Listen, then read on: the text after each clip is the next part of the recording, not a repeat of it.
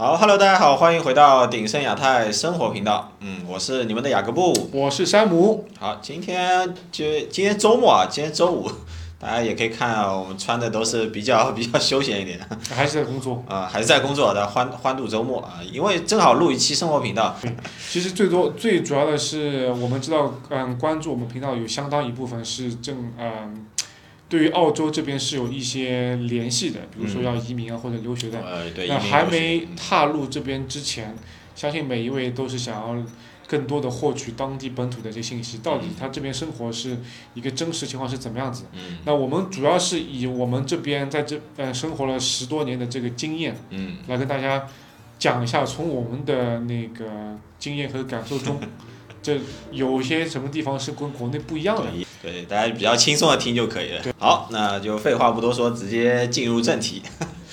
首先，嗯，天气吧，你看我们现在穿的那个，我只穿一件衬衫而已，然后雅 雅各布穿了一件套衫。我是比较怕冷，对，因为布里斯班说是阳光之州，但其实还是有冬天了。其实已经入冬了嘛，算是入冬了，算不算澳洲算是入冬了，但是。这个入冬呢，其实我个人感觉是有点像上海的那个秋天。嗯，上海秋天。对，还比如说今天，今天雅姑说很冷，很冷，很冷。但我在，对我在这边待比较久。但是很冷，我很早就早上的时候，天气预报也就差不多十一二度。对，差不多，应该户外的话十一二度，如果你在室内的话，可能十八十九度这个样子。那十一二度的话，其实如果放在国内，比如说北方我就不说，就南方那个江江浙沪那一块儿。根本就是秋天的这感觉嘛。对，这国内如果习惯的话，过来其实感觉不到冷，因为我 在这边生活久了，然后这边的相当于春天或者夏天的时间段比较长，然后你经过了大概九个月或者十个月的这样一个季节，然后突然之间入冬，你就感觉 哇，好冷啊！就所谓的入冬。对，所谓的入冬就感觉突然之间比较冷。其实这样，那我我就说一下大概的那个天气的一个一个数数字化吧，就是比如说。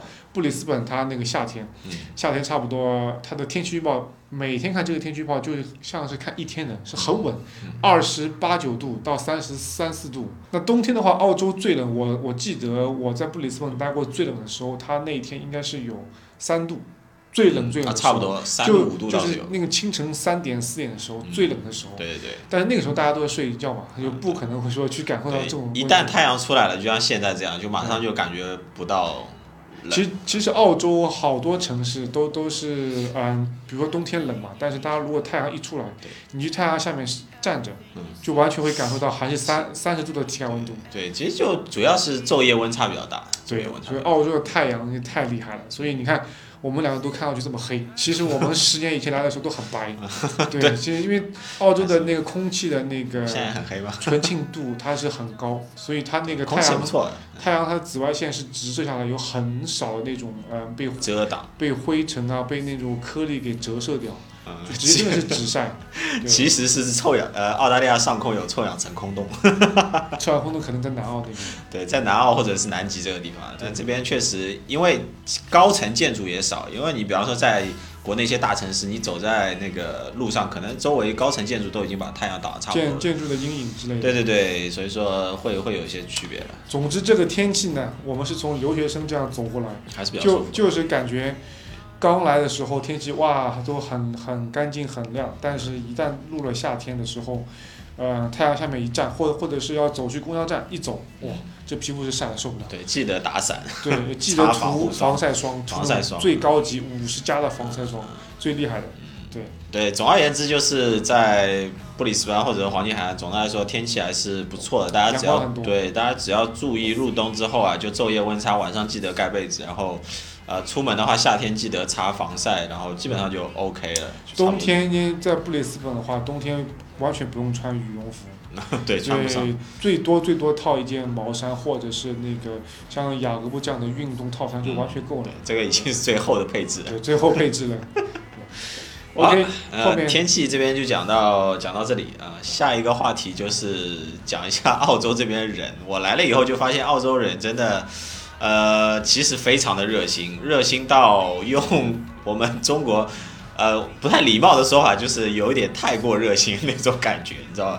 就不太习惯。但其实澳洲人人是很好的，嗯，呃，比方说，嗯，有举举几个简单的例子啊，就是比方说像我们海底同学在路上东张西望的时候，就会路人就会觉得说，哎，这个这个这个中国小姑娘是不是上来搭讪？呃，是不是迷路了？然后就很容易就碰到人要要要来帮她指路。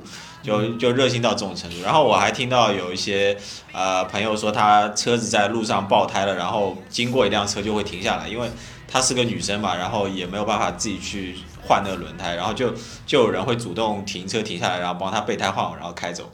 嗯，对，还是非常热心的。我自己碰到的是一些，比方说呃家门口会有一些人闲逛啊，或怎么样的，然后你的邻居可能就会跑出去问，哎，你在这边，你在。就东张西望什么，就他他很会关心整个 community 的东西。因为在那个，就澳洲这边很多那些社区内，它会有一些牌子，上面英文立好了那个叫 neighborhood watch，嗯，然后它图案是那个那种警民的那那种人脸图案，嗯，它意思就是说这个社区里面，嗯，是有这样的一种那个会相互照看，邻里之间相互照看的这种这种氛氛围在这边，对。对，所以。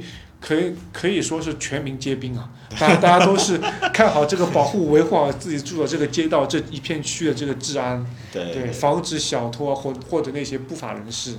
对，但安全是一方面了。但除撇开这些问题，总的来说就是说，当你在澳洲遇到困难的时候，还是有很多热心人会会会挺身而出的。